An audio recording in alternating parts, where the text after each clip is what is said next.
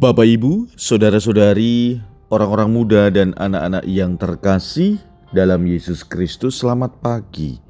Salam bahagia dan salam seroja untuk kita semua berkah dalam. Bersama dengan saya, Romo Antonius Garbito Pambuaji menyampaikan salam dan berkat Allah yang Maha Kuasa dalam nama Bapa dan Putra dan Roh Kudus. Amin. Hari ini Jumat 4 Agustus bertepatan dengan Jumat pertama dalam bulan dan juga peringatan wajib Santo Yohanes Maria Vianney Imam. Bacaan pertama dalam liturgi hari ini diambil dari Kitab Imamat bab 23 ayat 1, ayat 4 sampai dengan 11, dilanjutkan 15 sampai dengan 16, ayat 27, ayat 34b sampai dengan 37. Bacaan Injil diambil dari Injil Matius bab 13 ayat 54 sampai dengan 58. Pada suatu hari Yesus kembali ke tempat asalnya. Di sana ia mengajar orang di rumah ibadat mereka. Orang-orang takjub dan berkata, "Dari mana diperolehnya hikmat itu? Bukankah dia itu anak tukang kayu? Bukankah ibunya bernama Maria dan saudara-saudaranya Yakobus, Yusuf, Simon, dan Yudas? Dari mana diperolehnya semuanya itu?" Lalu mereka kecewa dan menolak Dia. Maka Yesus berkata kepada mereka, "Seorang nabi dihormati di mana-mana, kecuali di tempat asalnya sendiri dan di rumahnya." Karena ketidakpercayaan mereka itu, maka Yesus tidak mengerjakan banyak mujizat di situ. Demikianlah sabda Tuhan. Terpujilah Kristus.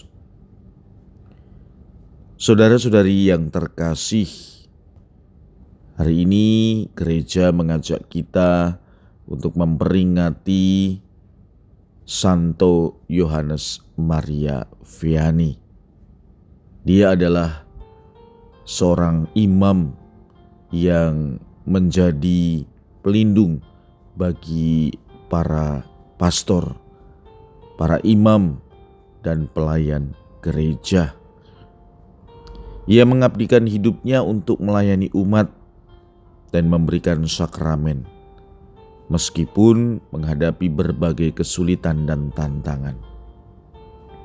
Seperti Yesus, ia juga mengalami ketidakpahaman dan bahkan pertentangan dalam pelayanannya. Sabda Tuhan hari ini mengajak kita untuk meneladan Santo Yohanes Maria Vianney dan juga tentu Yesus sendiri. Mari kita tekun dalam melayani Tuhan dan sesama, tanpa peduli apakah kita dihormati atau diabaikan oleh dunia. Kita dipanggil untuk setia dalam cinta dan pelayanan kepada Tuhan dan sesama, mengikuti teladan para kudus dalam mengikuti jejak Yesus. Pada kesempatan ini juga doakan kami para imam agar tetap setia melayani gereja, setia kepada Tuhan sampai akhir. Marilah kita berdoa. Ya Tuhan, kami bersyukur Engkau mengingatkan kami akan para imammu melalui Santo Yohanes Maria Vianney. Semoga kami tetap setia melayani Engkau dan gereja. Berkat Allah yang Maha Kuasa dalam nama Bapa dan Putra dan Roh Kudus. Amin.